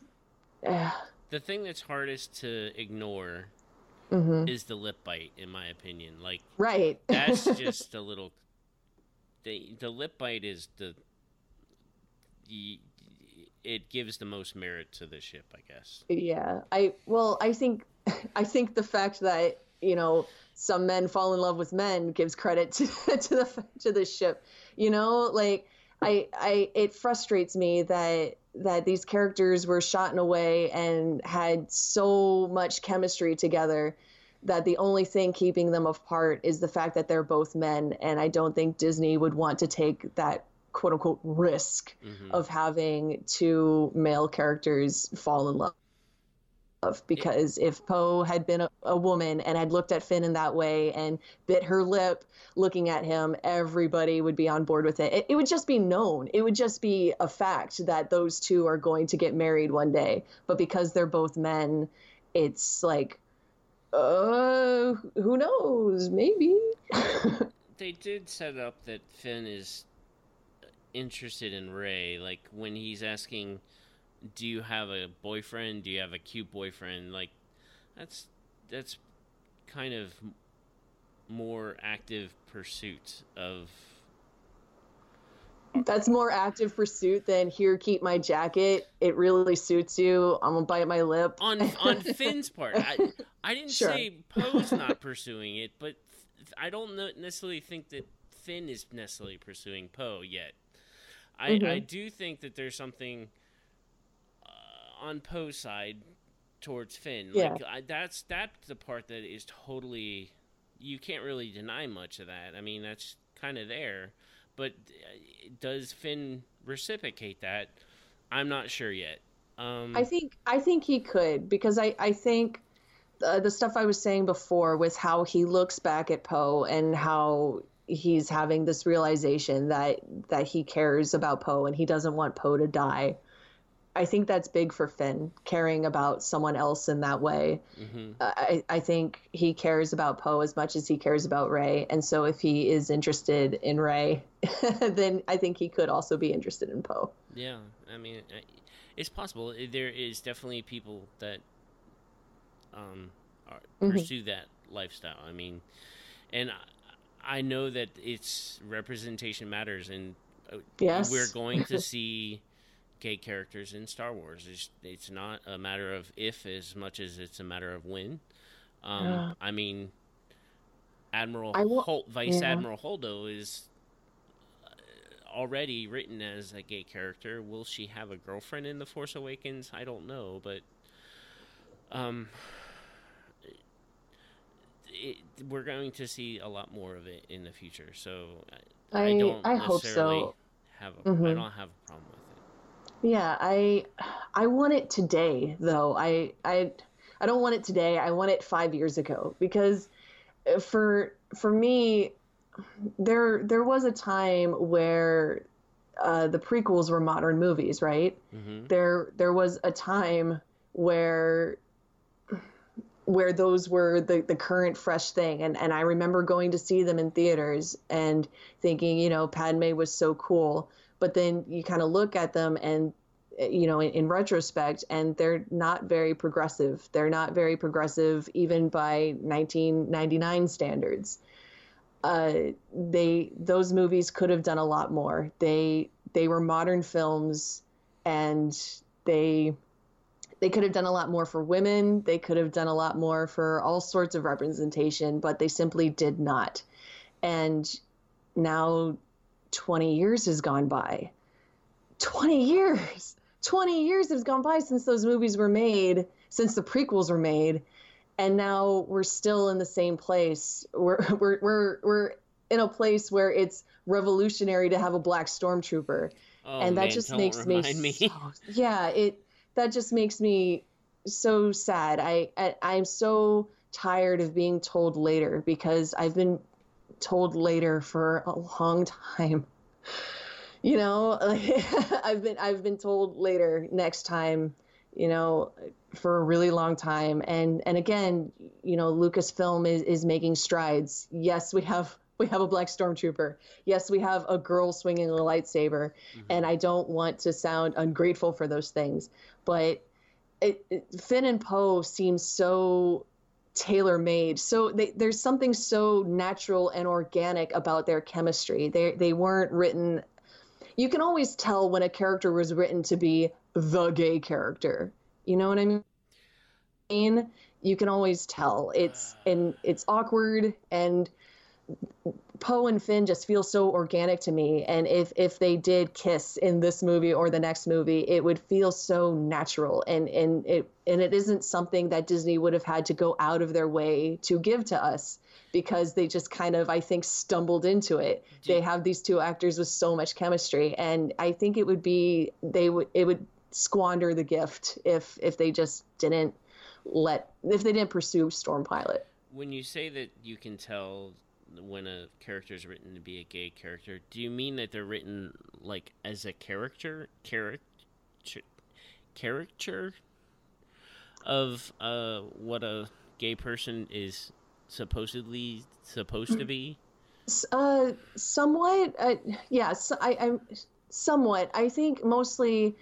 I mean, they they let a character's uh, queerness or sexual identity define that character. They come into it going, "Well, this character's queer," and that's it. Like they, they don't let them be actual characters. They you know they don't let them be people Like Kinda complex and more dynamic. complex and dynamic and you know they, they don't think of them as people or characters first they think of them as queer characters first it's it's a complaint i have when people uh, write women a lot of the time where they think of them as a girl first and not as a character um, a writing exercise that I've actually heard of and, and I advocate strongly, where if you find that your cast is really male heavy, well, then take that same character and just make him a girl. Like, they have all of that complexity. You know, they, they have all, women can have all of these same traits that men have, you know, all this depth, all this complexity.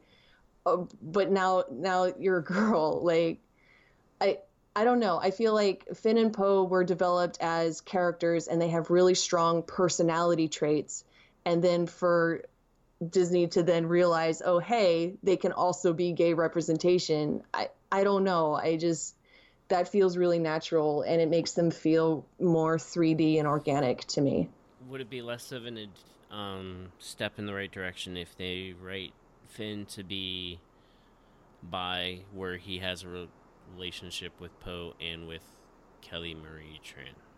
Yeah, I'd be here for a love triangle where he you know, it feels attracted to to uh, Kelly Marie, and sure they have lots of chemistry and stuff. But then Poe walks back in, and Finn's just like, "Oh, I actually don't know which one I want right now." You know and, and it has nothing to do with their gender. It just happened you know it's just he has these two really great friends two people that he has a lot of chemistry with and they're both interested in him and he's not sure which way to go. Not necessarily in a gay panic sort of way just in a i like both of you and i don't i don't know which one to pick. The, the so same the conf- yeah. the conflict is not a mm-hmm. problem. Mm-hmm. okay that i okay i get that. Yeah where it's like it's kind of like uh, the whole you know uh, Leia love triangle. You know, before we knew that Leia and Luke were related, you know, she obviously, yeah, she obviously cared for both of them a lot, and they both obviously were interested in her. You know what I mean? Like it, she laid a kind of like that. smacker on him, like that was just, right. Yeah, right. Yeah, I would be here. I would, I would so be here for a love triangle between Finn, Poe, and and anybody else. Yeah, Rey, uh, Rose. I don't care. Like if it's Poe and and and a, and a female character vying for for Finn's affection, I would be here for that. It would it okay. Honestly, it would wreck me emotionally, but I would love every second of it. okay. Well, I hope you get wrecked then. And, oh, right? and I mean that in the best possible terms. Yeah. Yep, same. Just destroy my emotions in the best way. I feel like we're gonna need a box of tissues come two weeks. Um, I'm gonna need a stretcher. I, I am going to need to be physically carried out of the theater. Honestly, like we're gonna have to see it three times just to see the whole movie. Like there's gonna yeah. be huge chunks of this thing we're gonna miss because we we're won't crying? be able to see. yeah. Oh my gosh. Uh, uh, can we talk about um, Luke for a minute?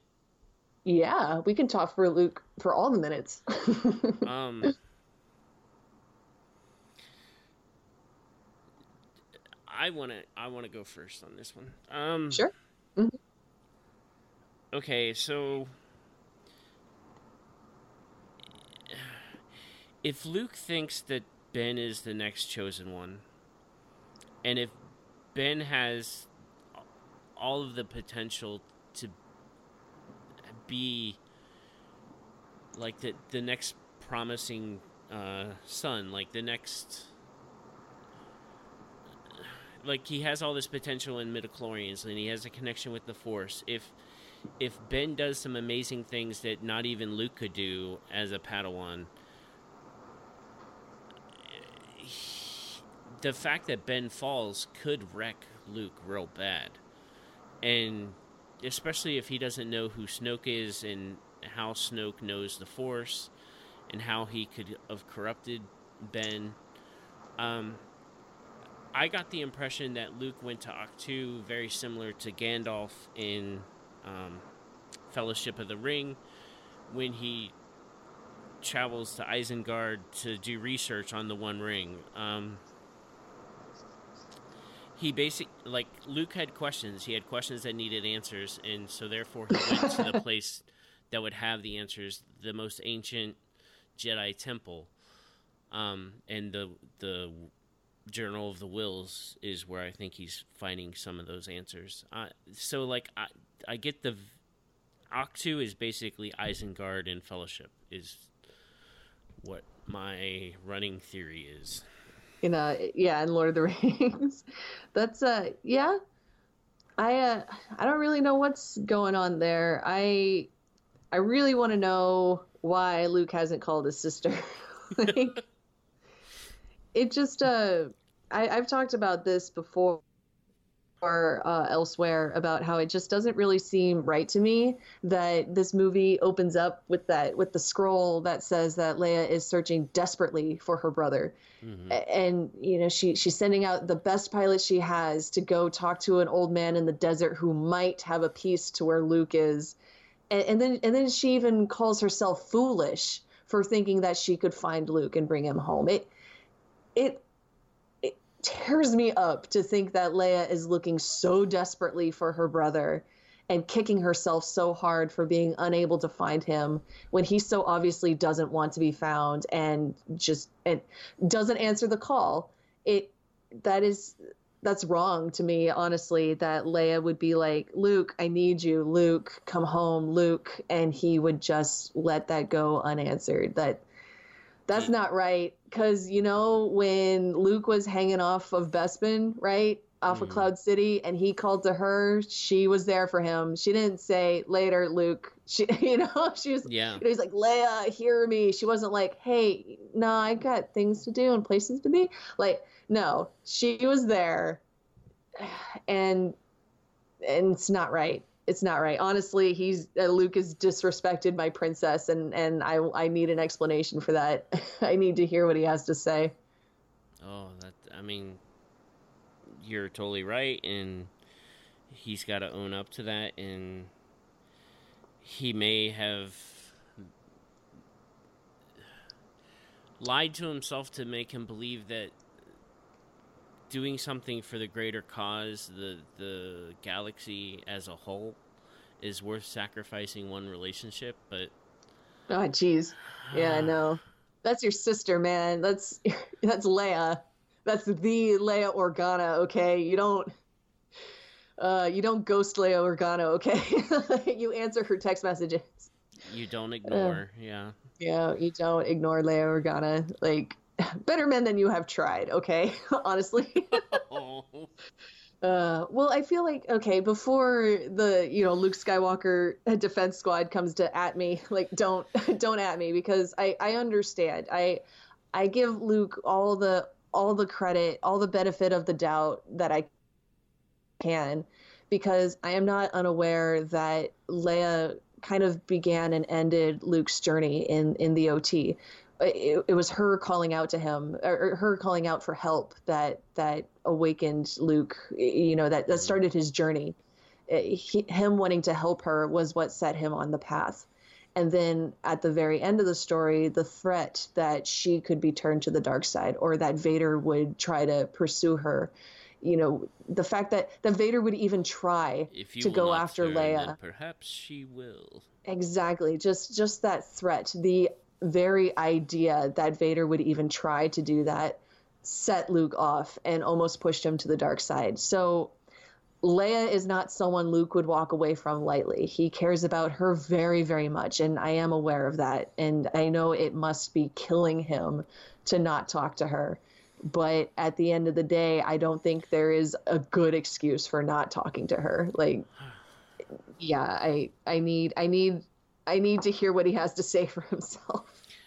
Like, I think it would be a cruel, cruel, cruel marketing scheme Ugh. for EW to put on the cover of a magazine. Oh gosh! Will Luke and Leia reunite in the Last right? Jedi?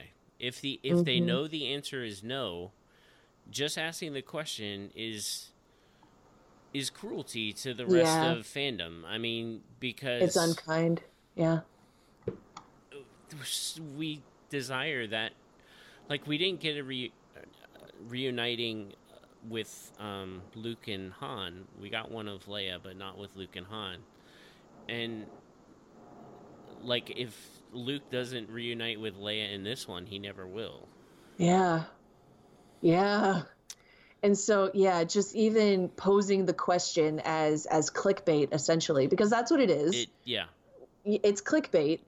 And so yeah baiting us with that kind of question when they know how much this means to us as star wars fans is cruel.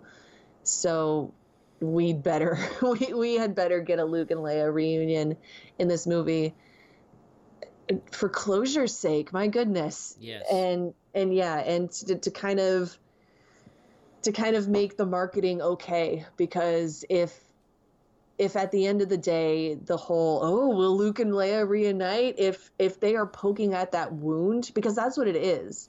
The question will Luke and Leia reunite? that is a tender sore spot. It it's it's an open gaping bleeding wound and they're poking at it to get a reaction out of us, to get us to click on their links, to read their articles. And that's not fair. I I didn't know how strongly I felt about this until until I thought about the the possibility that they could not reunite. I, I hadn't really thought about it that way.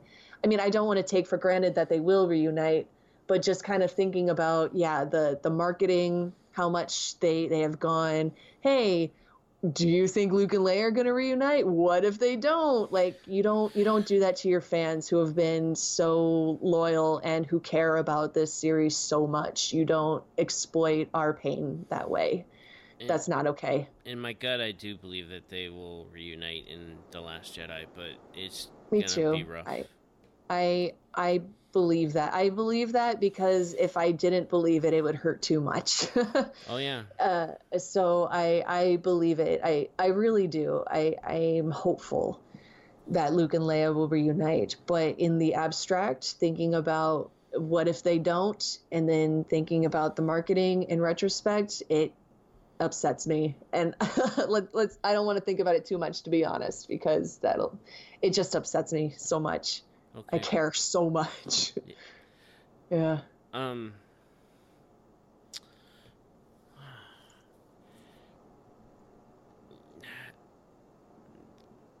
Were you satisfied with Leia in The Force Awakens in the size of her role?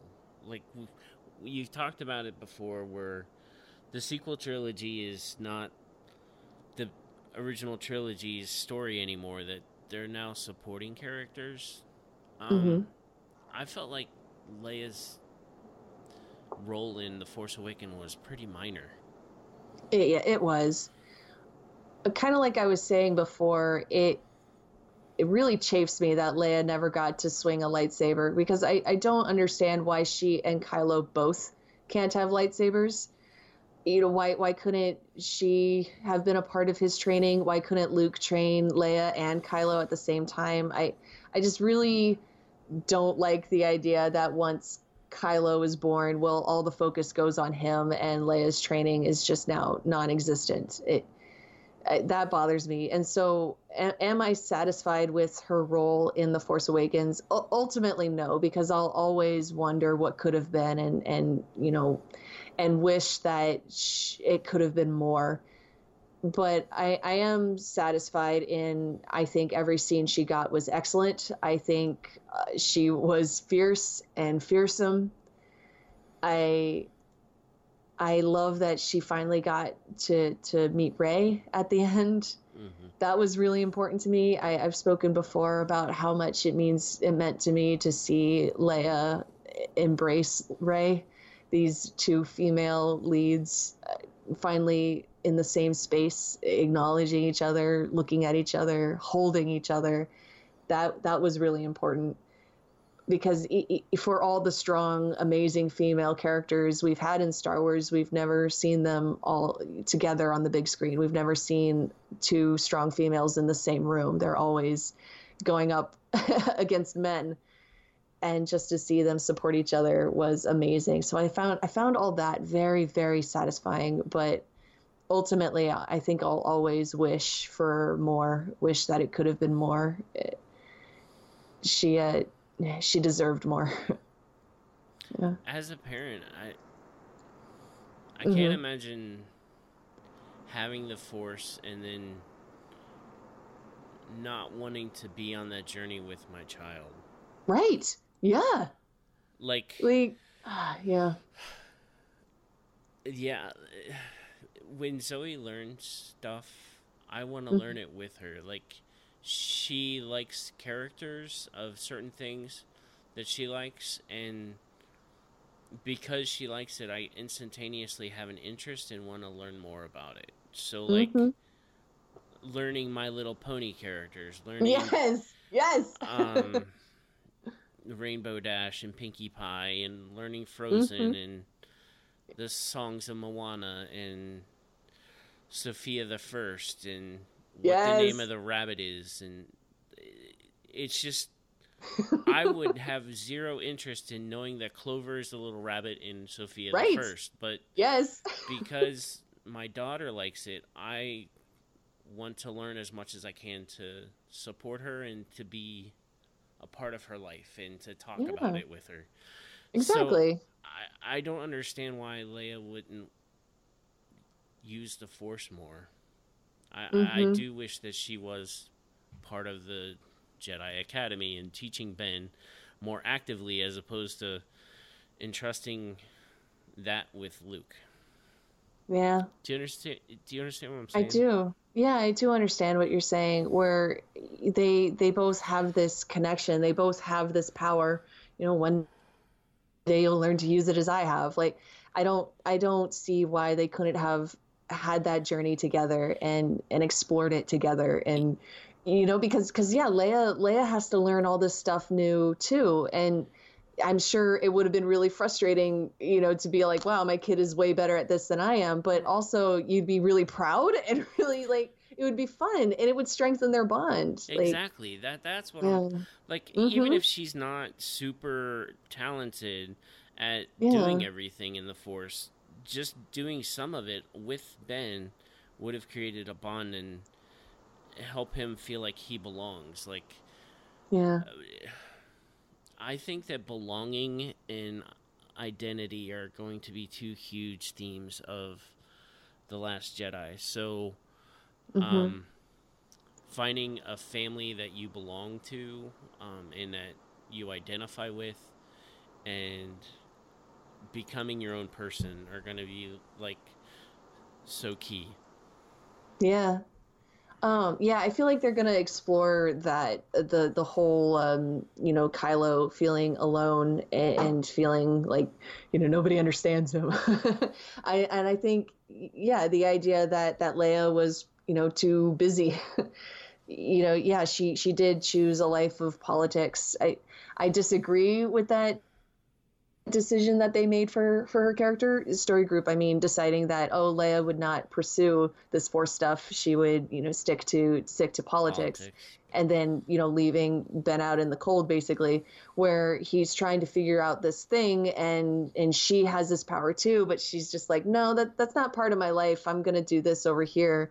Yeah that would that would definitely make kylo feel alone and and sad and ignored and uh, and I feel like uh, we can. We'll, we'll, definitely have more to say about that next week when when we're speculating about the Last Jedi. sure. Um. Mm-hmm. Next week will be fun. Uh, we're we have a guest scheduled, and that will be super fun. He's.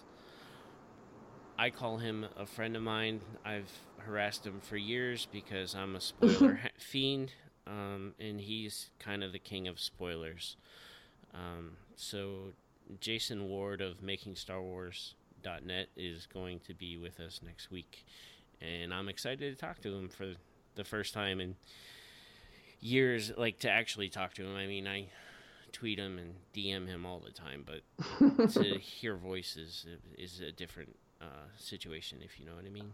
Oh yeah, absolutely. I, I'm excited to talk to uh, and to speculate about the Last Jedi. I am also nervous. I feel like I'm gonna have to spend most so the the conversation like covering my ears going la la la la la la la like i don't if, i don't want to i don't want spoilers spoilers. if, if, there are if there's a time when it gets too mm-hmm. spoilerly we can totally allow you to exit. I'll just be like okay goodbye. and he and i will because there I'm, there may not be people that really want spoilers. Um i think a lot of what i want to talk to him about is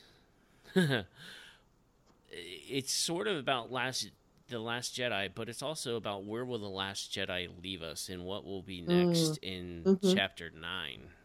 Um, because oh, yeah, well, mm-hmm. yeah, we can always do it. We come out of it with is almost as important as knowing what happens in it. Oh, it's it's it's all I can do just to get through this movie, man. I'm all not right. I'm not prepared for nine at all. I'm not prepared to to be all like, okay, but once we have answers, what will our new questions be? No, man, I'm still. It's all I can do. Man, it'll be all I can do just to get through the previews and then to get through the scroll. Like, I don't. Man. it's okay. Uh, I'm a, I'm not, man, I, I. I, I was pretty chill with spoilers, honestly, uh, uh, until I suddenly wasn't. until I started remembering how much fun it was to watch Force Awakens and not know what was going to happen, just how pleasantly surprised I was by everything. And I kind of want that going into the Last Jedi. I, I know I can't have that exactly because I know who Rey is. I know who I know who is underneath Kylo Ren's mask. I, I know uh, so much more about The Last Jedi just for having seen Force Awakens than I did going into Force Awakens having knowing nothing and nobody. um like so like even even if I hadn't seen any of the trailers or any of the marketing or anything at all for The Last Jedi, I would still know more simply because Rey would show up on screen and I would know, "Oh, that's that girl from the last movie." And so I just I just don't want to know. I, I'm so afraid that I'm going to walk into the theater yeah. and be getting in my seat and all cozy and then people around me will be discussing spoilers like i almost want to go in with earmuffs so that like i can just have my own little bubble until the movie starts well i will definitely organize next week to protect you um, from Yeah. anything that's real spoilery But- yeah we could do a we can do a, a spoiler free speculation at the beginning where maybe we just round up uh you know the trailers. We, we talk about the things we've seen in the trailers. And then i will bow out gracefully because i'm very graceful all the time always. And then and then you guys can talk spoilers like actual spoiler spoilers and speculation and stuff like that. Sure. And then and then our listeners yeah if our listeners are spoiler phobic like me they can they can only listen to the first half. That might be fun yeah we'll talk about it. We'll talk about it. We'll get it organized. Yeah. yeah were there any other uh, characters you want to talk about in the last jet uh, or the force awakens? I'm sorry. No i feel like we we touched a lot of the lingering questions that i have. Um uh, we did not talk about snoke but that's fine because i don't care. I don't care. I just i don't care about snoke. There's there's nothing they could do to make me care about Snoke except say that he's Darth Maul. Like, surprise, he was Darth Maul the whole time. Like, I just I care about Andy Serkis. I think he's a phenomenal actor, and what he's done for performance capture, as he likes to call it now, is pretty Sure. amazing. And I think we're lucky to have his caliber of actor in the big bad role of the sequel trilogy. Um, I just I don't know. I I don't really care much about his history right Yeah. now. yeah, and I don't I I find him the least interesting thing about the sequel trilogy because to me he just seems like Palpatine 2.0. He's just another wrinkly old white guy sitting on a throne pulling all the strings. Like I and I don't care about that. I, I really don't. To me he just seems like a final boss and that that's it. Like He's Don't care. almost comical now with all the advertising in the Last Jedi, where he he reminds me of Goldmember in. Or, yeah, right? I love Yeah. gold. Ugh, no, okay. So yeah, we we talked about all, all of the lingering questions that I really care about, like what's Luke up to? What happened to Kylo? Who's Rey? Like that kind of stuff. Uh, like the only like I think big question mark from the movie was uh, that that we didn't discuss was who's Snoke, and I'm fine with that. I'm I'm sorry for all the Snoke fans out there if you came to Moon Jockeys for for the Snoke talk. I'm sorry, sorry. Did I see that we got a new uh, review in iTunes? We- did. We did get a review on iTunes, and now is a really good time for me to read it out. Let me dig it up. You would think I would come prepared to these things. So, yeah, we did. We got a review from our good friend Amy Wishman, who uh, follows us on Twitter and stuff. Uh, you know, I feel such a kindred spirit with Amy Wishman, just seeing the stuff she tweets. She's uh, very pro, like uh, um, Kylo Ren redemption, calling it the Rendemption. Oh yeah. And I'm just, I was just like, yes, I relate to you.